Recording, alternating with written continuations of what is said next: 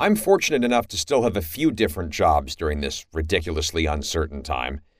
It's largely due to that uncertainty, though, that all of them have occasionally felt like full time jobs, even though none of them are.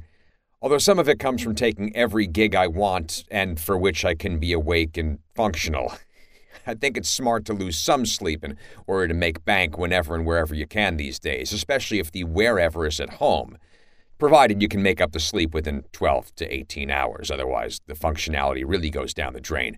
I don't know for sure how common my experiences are, but as this is a show about doing more stuff but taking less crap as you get older, whether or not there's a pandemic, I can't stress enough the importance of diet and exercise when you have to burn more candles more often. Being home more should make the mechanics of staying healthy easier than ever.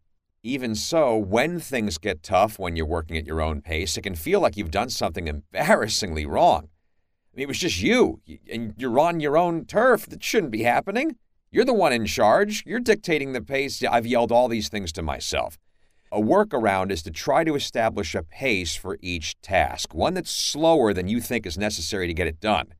Rushing when you're doing work at home is really draining. You've got to separate as best as you can work at home tasks from family and chores at home tasks. Make and stick to a rough outline of your day. Get some flex time in there, and you will gradually build all of this stuff into a new instinct.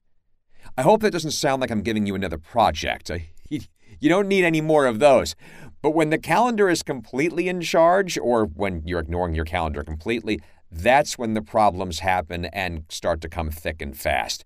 To maintain our sanity these days, we've got to take this situation both more and less seriously. You give yourself more time than you think you'll need to do something, and your brain will be more loose in the doing of it which will enable you to do it without overthinking, and that means it eventually becomes faster without it becoming reckless. Because we can't be reckless these days, man, for reasons everyone discusses daily ad nauseum. So I'll pull it to the curb right there. Thanks for listening. I'll hear you again next week. This is Pushing 50.